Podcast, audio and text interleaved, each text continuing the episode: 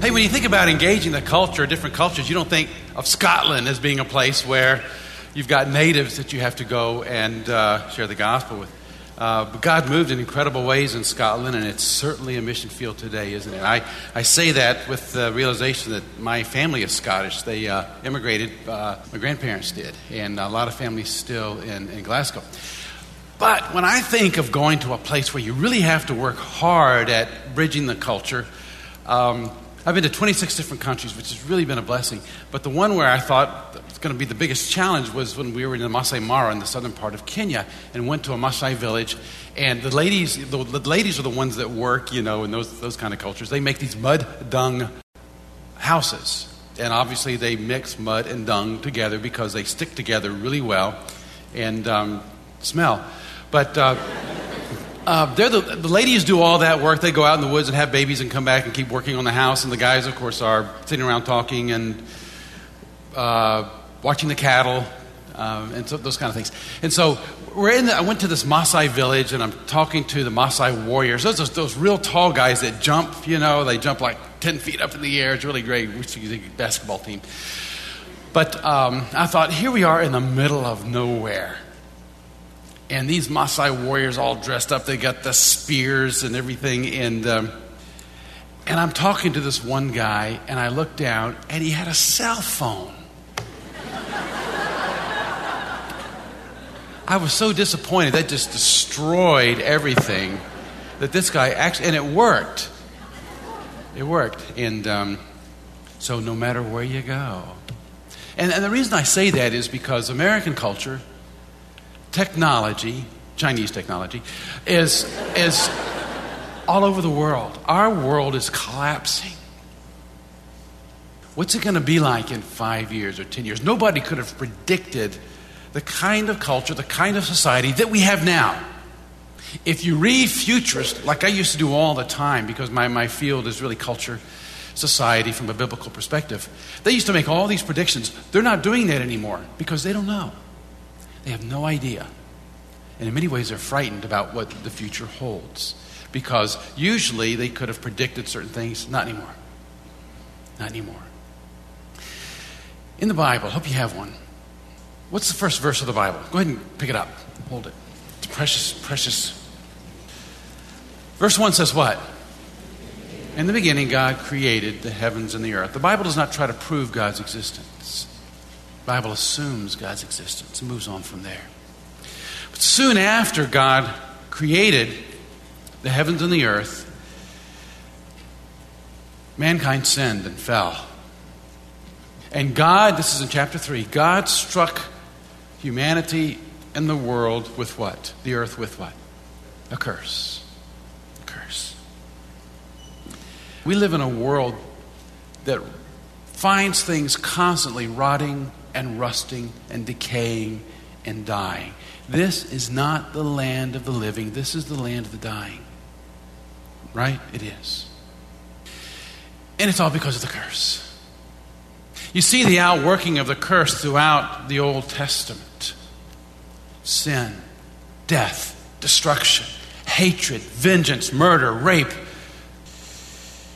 And then you get to the very last book of the Old Testament. Go ahead and turn there. Book of Malachi. Last book of the Old Testament. Book that was written while Nehemiah was governor. Look at the last chapter of the last book of the Old Testament. Did you find it? Look at the last chapter, the last verse of the last book, the Old Testament. Look at the last word What's the word? It's curse. In fact, if you have a Hebrew Bible with you, anybody? You'll find that most of the scribes went up and took another verse from earlier in the chapter and repeated it after this verse so that the prophets would not end with the word curse. The curse is still alive. And as we move in to the New Testament, the outworking of the curse still. But God's plan, of course, was to take the curse away. And in Galatians chapter 3, we get a better perspective on who this man Jesus Christ really was, because there we read that he became a curse for us. Cursed is he who hangs on a tree. He became a curse for us, Paul writes. And then we go to the last book of the Bible, the book of Revelation.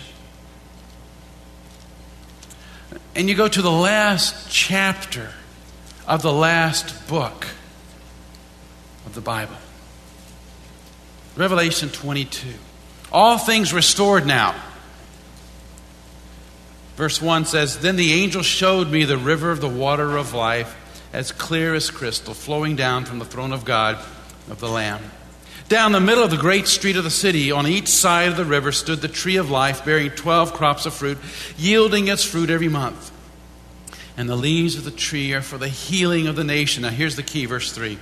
No longer will there be what? Any curse. It's gone. The Word of God opens with humanity in perfect fellowship with God. The Word of God ends with humanity in perfect fellowship with God as He intended from the beginning. And in between is the story of man falling into sin, the curse coming upon us, God Himself taking the initiative to take the curse away and bringing us back into fellowship with Him. The reason I bring this up is that too many people think that the Bible is a wonderful book of God's greatest thoughts, God's commands that we must follow. A book that is filled with scientific history, but it is God's love letter to us, a pattern of God's history that gives us hope in a world of despair. We know who wins in the end. And just like watching a game that you taped and you know who wins in the end, and your team won, you don't worry when your team gets behind because you know who wins in the end. We have hope, and it shows in the way that we live. That's why the apostle Peter in 1 Peter 3:15 says, "Always be ready to give an answer for the hope that's within you to everyone who asks." That implies number 1 that you're living in such a way that people see hope in you, and number 2 that you are prepared and equipped to give an answer. To give an answer. There is no greater question that a non Christian can ask you than what is it that you believe that makes you like this? And you have the opportunity to share. That's the key. My challenge for us is to do just that. And I want to talk to us for a moment about this topic to engage the culture with the heart and the mind of Christ. For too long, we have tried, I think, to focus on being salt and light in the church. But God has called us to be salt and light in the world, in a world that desperately needs hope. In fact, that's what we strive to do at Cedarville University. Regardless of what your major is, your job is to go and make disciples. We have over 3,000 students, a third of them in the sciences. They go into engineering. They go into education. They go into nursing. They go into med school. You just name it. Starting a school of pharmacy. But they know that job one is going and making disciples. Because you know that's where the real work is done, isn't it? Well, we have a lot to go into ministry, professional ministry. But everybody needs to be equipped. That's why every student, regardless of their major, will minor in Bible. We're one of the few schools in the nation that do that. And we have a worldview emphasis. We want them to know the Bible and how to understand the Bible, how to interpret the Bible, and how to apply the Bible to themselves and the world. It's, really missing today, isn't it? We want them to be able to do that. All right. Point number one what are the elements of contemporary culture? If this church and you as an individual are going to make an impact, you must know not only how to exegete the Word of God, but how to exegete the world of God as well. Right? You need to understand the world. And I'll show you some passages where this compels us to look at the world around us, to understand it, so that we can be, I think, more effective in how we share. Case in point, I, I get to speak a lot all over the place. I was down in San Antonio speaking at a, a program, and it's, it's, a, it's a leadership program for Christian students. It just so happens that 30 Muslims came from the Middle East and wanted to attend this program. Now, you had 250 students, and 30 of them were Muslims from Palestine, actually. And so the leader came and said, You know what? We need to be a little careful. Because, number one, they're Muslims, and number two, when they hear the word Christian, they don't think followers of Christ, they think a political movement. So I had to go through my notes and everything and change the word Christian to followers of Christ. That's what Christian means, doesn't it? But I had to be sensitive to whom I was speaking. I had to be aware that there might be something I say, something that I did, that would distract them from the truth I was trying to communicate. And we're going to see the Apostle Paul doing that in Acts chapter 13 when he is preaching to the Jews and to the God fearing Gentiles, he opens up the Word of God and says, Let me show you what God has been doing. And he compellingly shares with them God's work all the way through the person of Jesus Christ. When he gets to Athens, and we'll talk about this at the end of the message, when he gets to Athens, he can't do that. They don't know what the Bible is in Athens. He recognizes his audience and he crafts his message. He doesn't water down the gospel, but he crafts his message so, for them so they can hear. When we think of engaging our culture for Christ, too often we have kept ourselves in such a Christian bubble, we don't know what they think or, or what they're doing. What are they thinking? And to realize that in today's culture, that movies and television shows are the parables of the day. That popular music is genuinely the poetry of the day. What are they saying and why? Many young people think that entertainment is a right. I have the right to listen to anything I want to. Well, yeah, maybe. But as a Christian, you set aside that right and you look at it differently through the eyes of Christ. Need is to be discerning. Every song, every movie, every television program, every commercial, every book is telling you how to live. It's telling you what to believe. It's telling you what to do. So, when I talk about engaging the culture, there are many af- aspects of culture we could talk about. We could talk about political culture, corporate culture, academic culture, but I want to focus on what we call popular culture, which is not really a culture, and I'll explain that in a second. All right, you might find this interesting. If not, you can tell me later. What are the major influences in an adolescent's life? Now, let's, let's look at it from three different uh, eras 1960s, 1980s, and today. What do you think was the number one influence back in the 1960s? Family.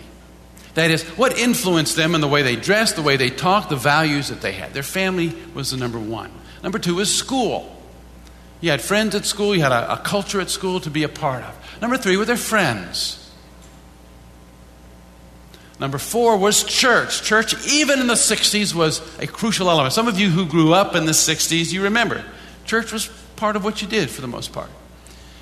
And then there were many other elements that really influenced an adolescent and how they lived. In the 1980s, friends became the number one. In fact, when these young adolescents got older into the 90s, they didn't know what to do with themselves, so they made a sitcom called Friends so they could hang out at the coffee shop and never seem to have a job. Family was number two. Media, something new has entered in. By the media, mainly in the 80s, we're talking about the television and music, particularly, some movies. Fourthly school. Fifthly was church. Today, what do you think is number one? Yeah, almost without exception, everybody recognizes the media and technology in general. We've gone far beyond just movies and music and television shows, haven't we? Many relationships of young people are tech based relationships. Many young people talk more by text messaging than they do face to face. And some of them are really good. They don't have to look the text message. But the media is so, so influential. Friends are second, and sometimes they, they, those two go together. Family is third, fourth is school, and fifth is other. You can get this information from the Johnson Institute and some other, other places. But isn't it interesting? What has fallen off the chart here? Yeah, the church. And what is interesting is that this generation of young people is by far the most spiritual than any generation, probably in the last 50 years. Because they're separating church from spirituality. They are getting their spiritual nourishment such as it is, from other places other than church. A lot of it online, a lot of it in books, a lot of it in the back of magazines. We live in interesting days. How are you going to minister? How is this church going to minister? What has God called us to do and to be? Now, a lot of those of you a little bit older say, I don't want to worry about this. I don't want to get involved at least you can pray and be a part of it that way. But Cedarville, we've actually put out a magazine several times a year to help Christians know what's going on. Our most recent Torch edition is called Making Sense of Power, Politics, and the Presidency, because this is an election year. Our next one coming out in the fall is on postmodernism and the emerging church. And uh, we get outstanding writers, with the exception of one, to, to come and, I write it here too, but uh, to come and help us because our goal is to help educate Christians think deeply and broadly about the world around us.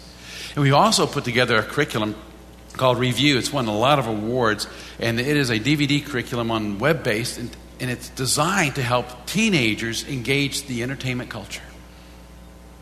And it's just a wonderful, wonderful program. We filmed it in, in Seattle and in New York City and different places. It's actually on national television in Romania. It's pretty cool. But uh, our goal is not only to educate the students that are there, but the Christian body more broadly. Well, let, let, me give you this picture here. This might help you think about who we are. When you look at the cultural landscape, most of us are influenced by local culture and elite culture. That is, the local culture being the place where you grew up, the high school that you lived. You know, you had the cool kids, you had the geeks, you had the different kinds of, of kids in your school. You had the different festivals in your local area. You had the families that had political and social power in your area. And all of that influenced who you became. Then we have what's called elite culture. And elite culture is like Bach and, and Beethoven and the Beatles, you know, that which has really uh, captured and defined us as, as a Western culture over the years. And then in the middle, you have something that we call popular culture, which is not really a culture. It's really a collection of commodities. It's defined by what is the most popular. And you choose that. Like the number one movie is the Batman movie. What makes it number one? Because more people have gone to see it and paid more money. That's what makes it number one. The number one CD is the, is the CD that makes the most money. Money becomes the catch all that makes something number one. It captures the attention, the money, and so on. Therefore, it is popular. And what's interesting is when you add these together, you get what really influences young people and influences us as well. Because our popular culture in America is also the popular culture in Nairobi. Because what's hot here is hot there. It's one of our greatest industries, one of our greatest exports. Now, and popular culture seems to dominate it more than anything else. Now, saying that,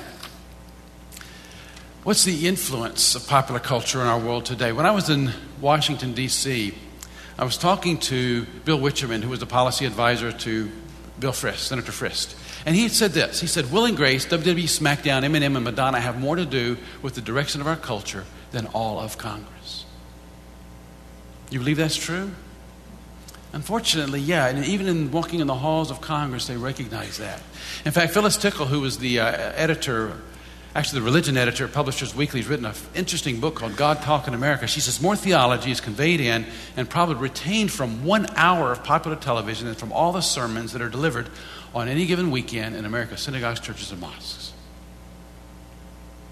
Powerful statements about our culture. And this is the culture, guys, that we are called to minister to. to be salt and light to. So let me go on to this third point, which I think is an important one. And the point is this is that Christians have basically taken three approaches to engaging the culture around us.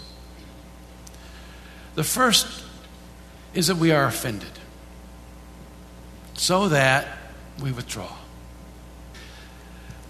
We are so overwhelmed by what we see, the sin that's around us, that we just want to pull away. Heard a lady once say that she was proud. They'd just built a home, they lived in it. I say just built it, three and a half years. And she told us as we entered it, she said, Do you know a non Christian has never been in this home? And she was proud of that. And my thought goes back to the first century when Christians were known, they were known for being philoxenia, which means love of strangers. Sometimes that's translated in the New Testament as hospitality, it doesn't do justice to the word. But if you were in a, a strange city and you didn't know what to, where to stay, the word was go find a Christian. They'll let anybody stay with them. They'll let anybody stay with them. They had a great ministry. But we have a tendency sometimes to be so offended by what we see and what we hear that we withdraw. Come out from among them and be ye separate, right? That's a misuse of the passage, but for a lot of people, that's their mission. And there's a lot to be offended by. Stephen King, brilliant man, well known writer, says this The beauty of religious mania is that it has the power to explain everything. Once God or Satan is accepted as the first cause of everything which happens in the mortal world, nothing is left to chance. Logic can be happily tossed out the window. And his point is if you believe in God, you've already foreclosed your mind, so you're just not thinking. Christians are so anti intellectual. And I know a lot of people say, I love Stephen King. I hate, I hate Christians too. I, I don't believe in God either. And, but this is a silly statement from a very smart man. Or take this from well known theologian Brian Warner, also known as Marilyn Manson, who said, Dear God, if you were alive, you know we'd kill you. Of course, he's from Florida and Ohio and graduated from a Christian school or from Eddie Vedder, Pearl Jam. I would thank God, but I don't believe in it. Or this from Bjork. I've got my own religion. If I get into trouble, there's no God or Allah to sort me out. I have to do it myself. Or this very interesting quote from Bill Maher Yes, we are a nation that is unenlightened because of religion. I do believe that. I think that religion stops people from thinking. I think it justifies crazies. I think flying planes into a building was a faith based initiative. I think religion is a neurological disorder. And a lot of our young Christians agree with him. They think that faith makes them less than other people. They don't know that the, the Christian worldview was the soil of the greatest intellectual development in the history of mankind. From science to philosophy, you name it. My perspective of what we want to do at Cedarville and what we're doing is for our students to be so excited about the world, not to be a part of it, but to engage it. You know, when, um, when Goliath was there, just, just frightening and terrifying everybody, and when David came out to challenge him, Goliath, you know, listened to David, and boy, he took off after David. And, you know, he got all this armor on, this spear and everything. He takes off after David. What did David do? You know, no armor. Little David, had five stones. What did he do? He started running toward Goliath. He's got that thing going. You know, you think he'd at least back up a little bit, but no. That's what we want our young people to do.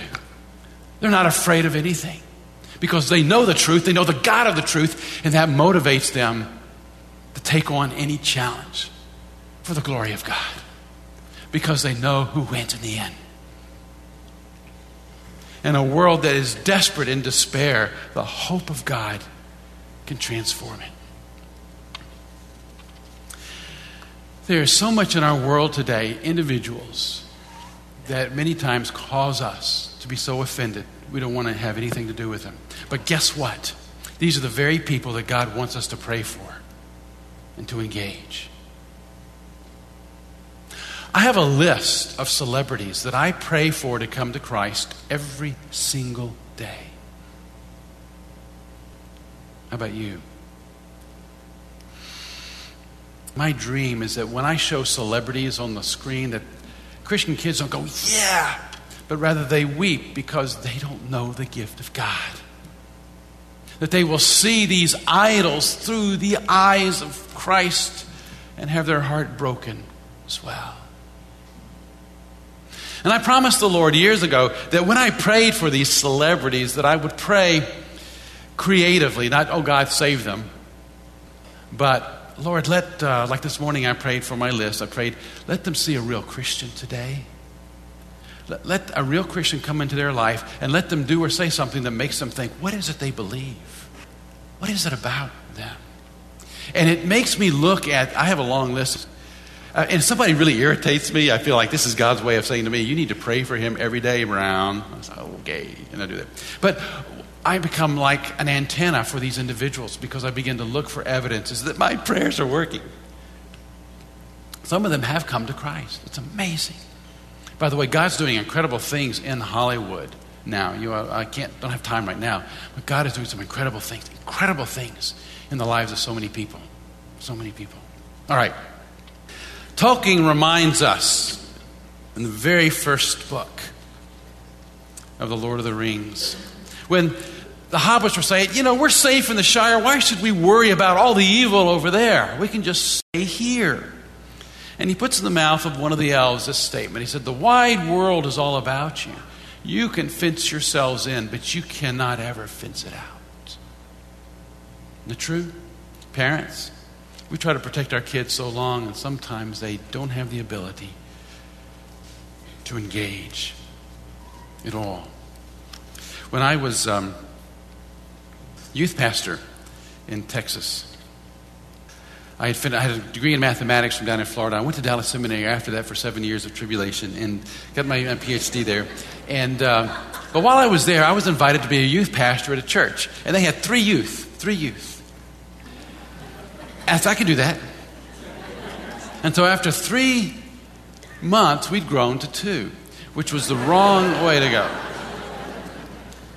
But it took me a while, and I got my feet to, under me and everything. And within a year, we had about 60 kids that we'd led to Christ. It was a really a great. It was a small town, and so it was really a lot of the youth in that town had come to Christ, and we were discipling them, and so it was pretty cool. But one thing I noticed was that these kids, for the most part,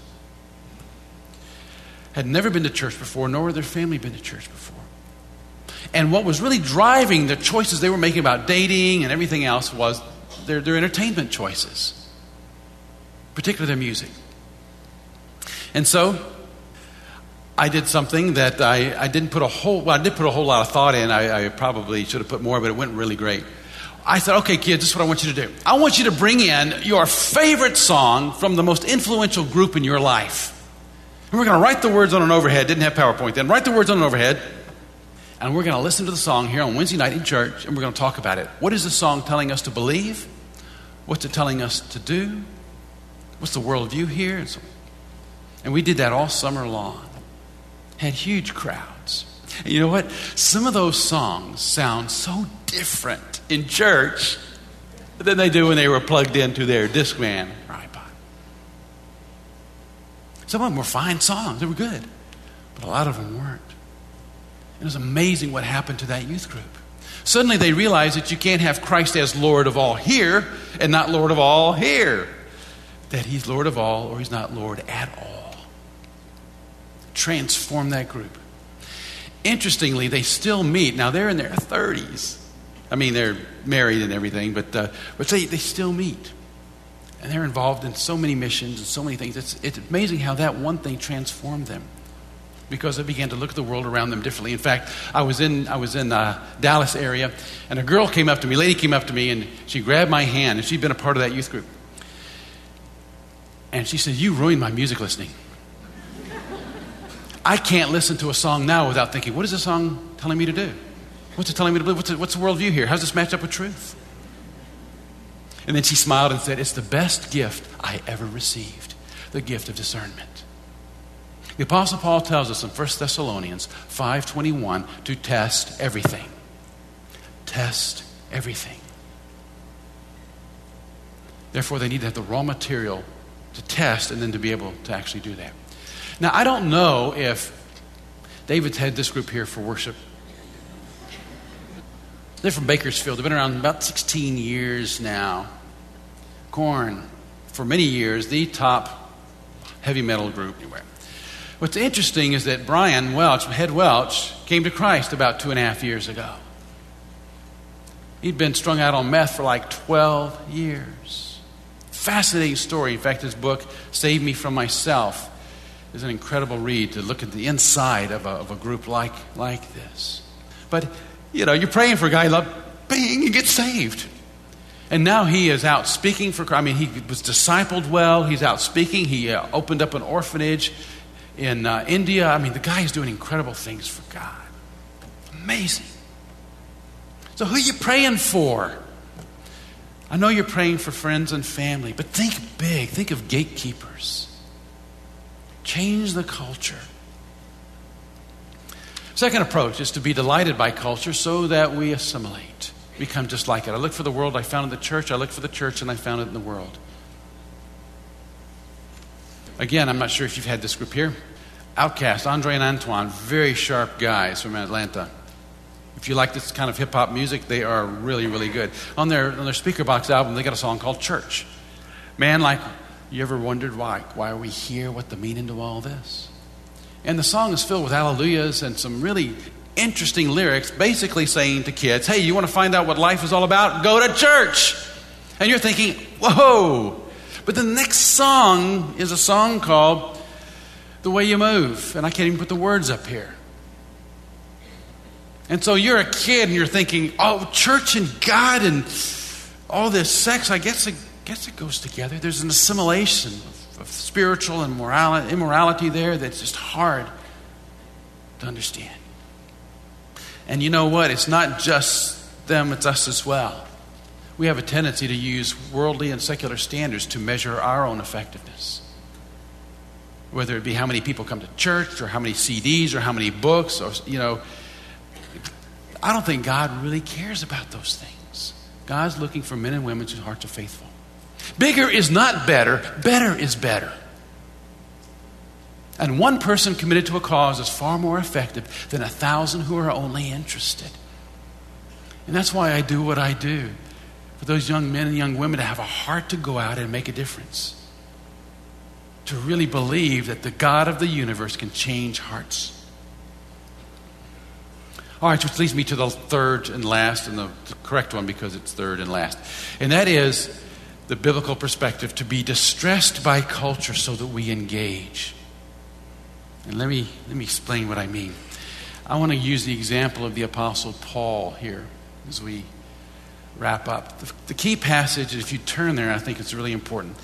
This passage actually transformed everything that I did. 1 Corinthians chapter 9, beginning in verse 19. The apostle writes this beginning in verse 19. He, he's talked about how, how free he is in Christ in the first 18 verses. I'm free, I'm free, praise God, I'm free. Jesus Christ said in John chapter 8, if you know me, if you know my truth, the truth will do what? Make you free. Free. We are free in Christ. And notice in verse 19 he says, Though I am free and belong to no man, I do what? What does it say? I make myself a slave to everyone. In the passage here, the Apostle Paul is using the word not diakonos, servant, that we use for deacon, but the word doulos, the, the bond slave, the worst of the worst slaves. I make myself a slave. To whom? For what purpose? to win as many as possible.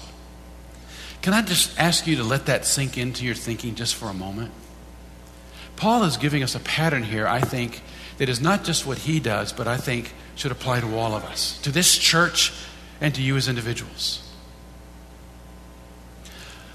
I make myself, now, he's choosing to do this, right? A slave to everyone so that I may win them. In other words, I want to get inside their hearts and their heads. I want to build a bridge to Jesus Christ for them. I want to do things for them. I want to do everything I can so that they might know Jesus Christ. It's about them, it's not about me. It's about Him and them. My job is to build that bridge to Christ. And I need to be very aware of where they are, what they're thinking, what their needs are, what their questions are, because their provision and their answer is found in Jesus Christ. Period. How can I communicate that to them? When I go to Russia, the former Soviet Union, which I get to do a lot, when I go, I will quote from and use the Russian novelists and Russian writers because that's where they are. And most of the people I talk to in, in the groups and lecture are atheists. But they all know Tolstoy and Dostoevsky and Turgenev. They, they do. And there's a lot of gospel in Tolstoy and Dostoevsky. In fact, a military guy told me once when he said there was this great revival among the military in coming to Christ in the, the mid 80s. I said, How could that happen? You guys don't have Bibles. He said, Yeah, but we have Tolstoy and Dostoevsky. And if you've ever read Tolstoy and Dostoevsky, you know exactly what I'm talking about. Anna Karenina is just one long gospel track. Being aware of where they are and who they are building that bridge to them is so important. That's why understanding the culture around us is so crucial. And frankly, folks, what worked in the 50s may not work now. And we need to be aware of that. But what does? Well, service and loving and caring really always does. Let me give you an example. I was uh, doing a, a, series on uh, popular music, and I spent some time on nihilism in popular music. And I used Marilyn Manson as an example, I went through that. And a guy came up to me afterwards. He had dyed his hair black, he was wearing black clothes, had his fingernails black. He said, I'm a Manson fan. I said, No kidding. And he said, Yeah. and he said, I, have never heard anybody talk about Manson like this. You really get him. You understand where he's coming from. I said, Yeah. I said, uh, What do you think about the Christian side? I said, I hate Christ. I hate Christians. I hate the Bible. I want nothing to do with them. Well, we sat down at that time and started talking about Marilyn Manson's worldview and how it lines up with the biblical perspective. And uh, trying to get inside how those things overlap at times and conflict as well. Two years we did that. Marilyn Manson was his door to Jesus Christ. You'll see the Apostle Paul doing something very similar here in just a second. But notice, Paul is saying, I make myself a slave to it. That means, let me, let me apply it to you. That means the people around you, be your family and friends, the people you work with, the person across uh, the counter when you're checking out at the store. The Lord is saying, enslave yourself to them for a moment.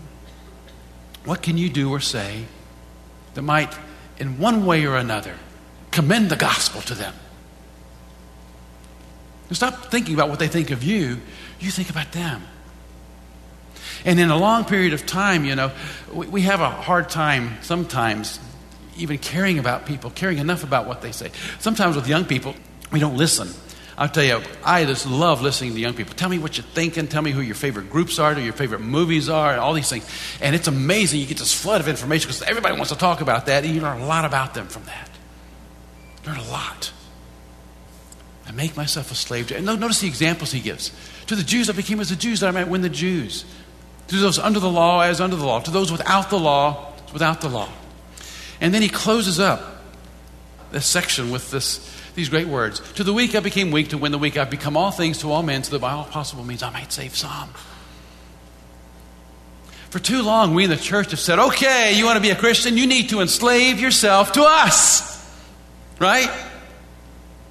You need to dress like us, vote like us, smell like us, be one of us.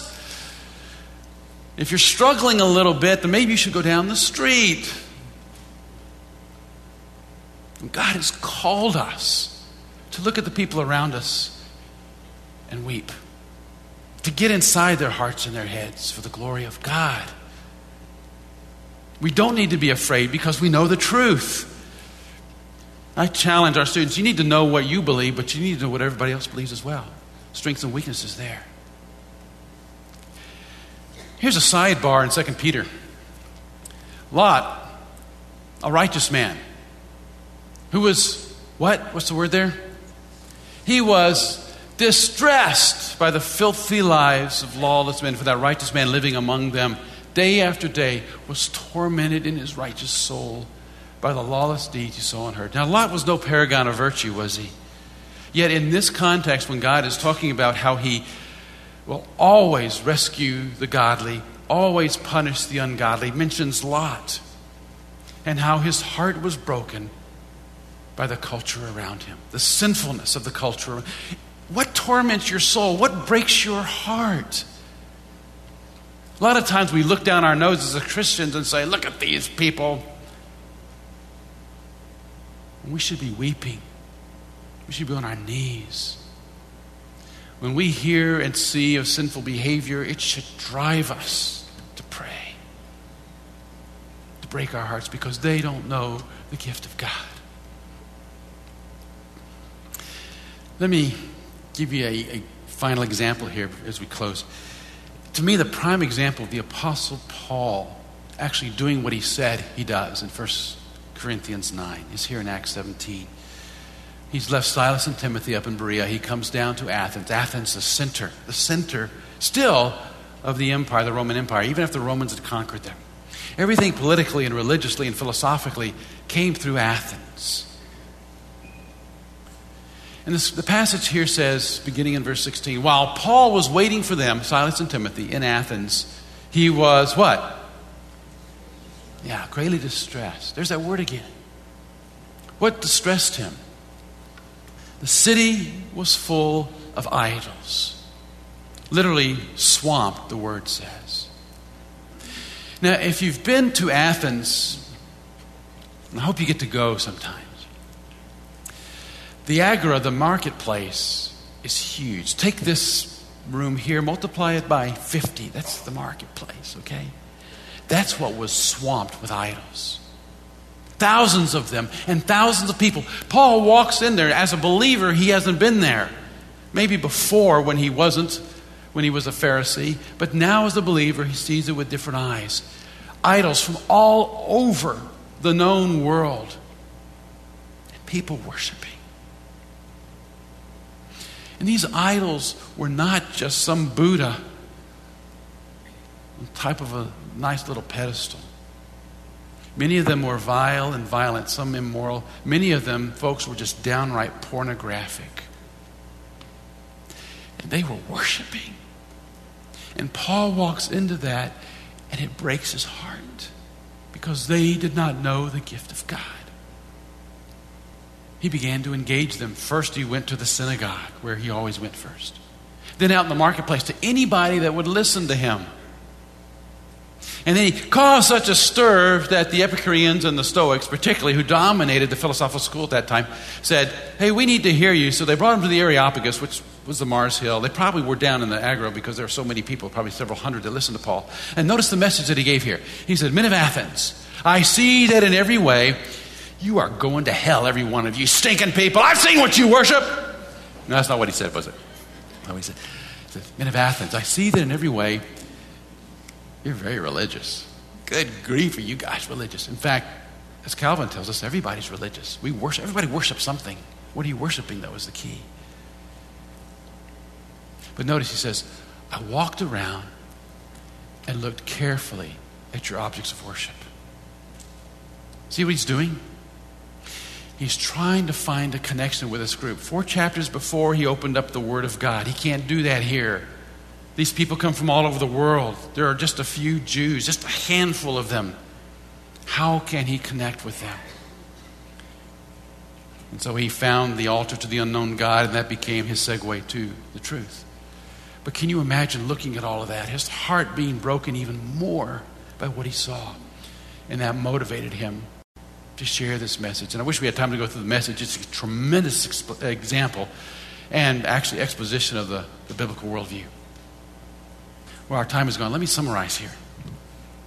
Let me summarize here. First, what was Paul's motivation? He was greatly distressed. My prayer for you and for this church is that God break your heart for the world around you. Any ministry that is founded on a broken heart will always be effective. What breaks your heart? If nothing in this world breaks your heart, then ask God to break your heart. And his methods.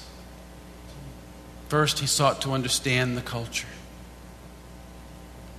Again, that's why I do what I do. And for many of you saying, I don't know where to start, I don't know what to do, it doesn't take long. I like to know what the popular movies are, the popular songs are, and I can get all that information probably about five to seven minutes just each day. And that's helpful because there's a lot of things to read, and the more you have a desire to want to know these things, the easier it is to want to learn these things as well. Paul started where they were. That's why it's so important sometimes working with young people. We tend to want to make them something that they're not. But in the same way, you want to start are. People that you work with, people that you see, you need to know where they are. Start where they are. What do they believe? He was positive about the truth he found. You guys are really religious. And I, I think of working with uh, this fellow, the love Marilyn Manson. I started where he was. It's amazing how God took that. And he knew and quoted their sources. Interestingly, I mentioned quoting from uh, Dostoevsky and Tolstoy. Um, I've even used popular songs with a lot of kids. And um, because here in the Apostle Paul, in his message in Acts 17, he quoted from, not from the Bible, not from the Bible, he quoted from Epimenides and Aratus, an Epicurean and a Stoic philosopher poet, both of them. Not once did he refer to the Bible, but he knew their sources. And sometimes they say things right, sometimes they say things wrong. And then he communicated the gospel. You never water down the gospel. Never water down the gospel.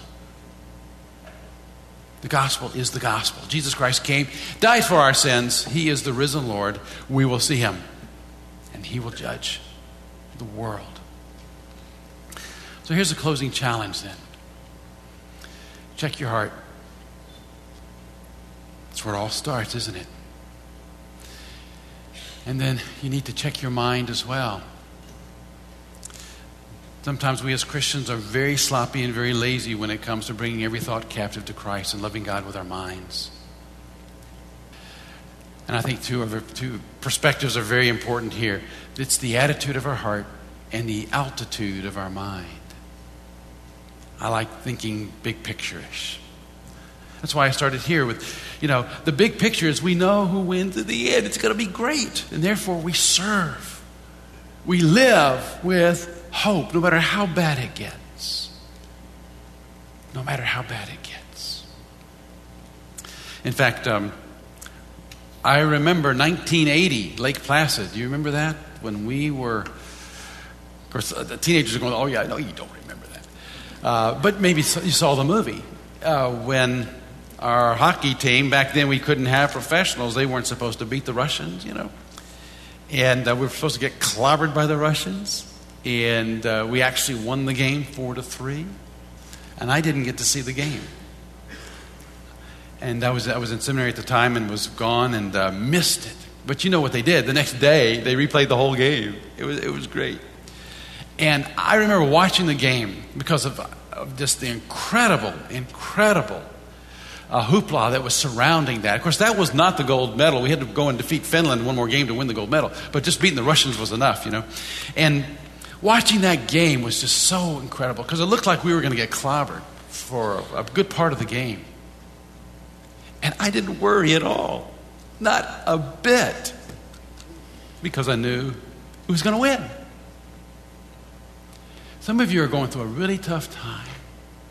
Some of you are very discouraged what's going on in our country, what's going on in the world. Some of you are concerned like we don't know what the future holds. Yes, we do. And you don't have to be a futurist to know what the future holds. So, my challenge for all of us in these days is to be men and women who have hearts and minds for God, unafraid to engage the culture, as the Apostle Paul told us and showed us. Because let's face it, first century Athens is much like 21st century America unapologetically, we move ahead for the glory of God. And I am so grateful that this church loves to do that. And let me encourage you as individuals to do that as well. We do it for His glory, that we might engage the culture with both the heart and the mind of Jesus Christ. Let's pray. Father, Father, we thank you for the challenges that you have given to us In a world that is so unsavory and dark, you've called us to be salt, you've called us to be light.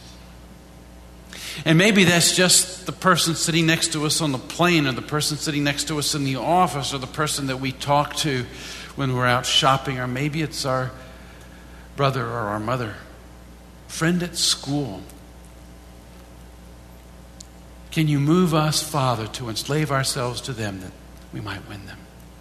Let us be acutely aware of your Spirit working, and let us commend the gospel by how we live out our faith in a way that shows hope.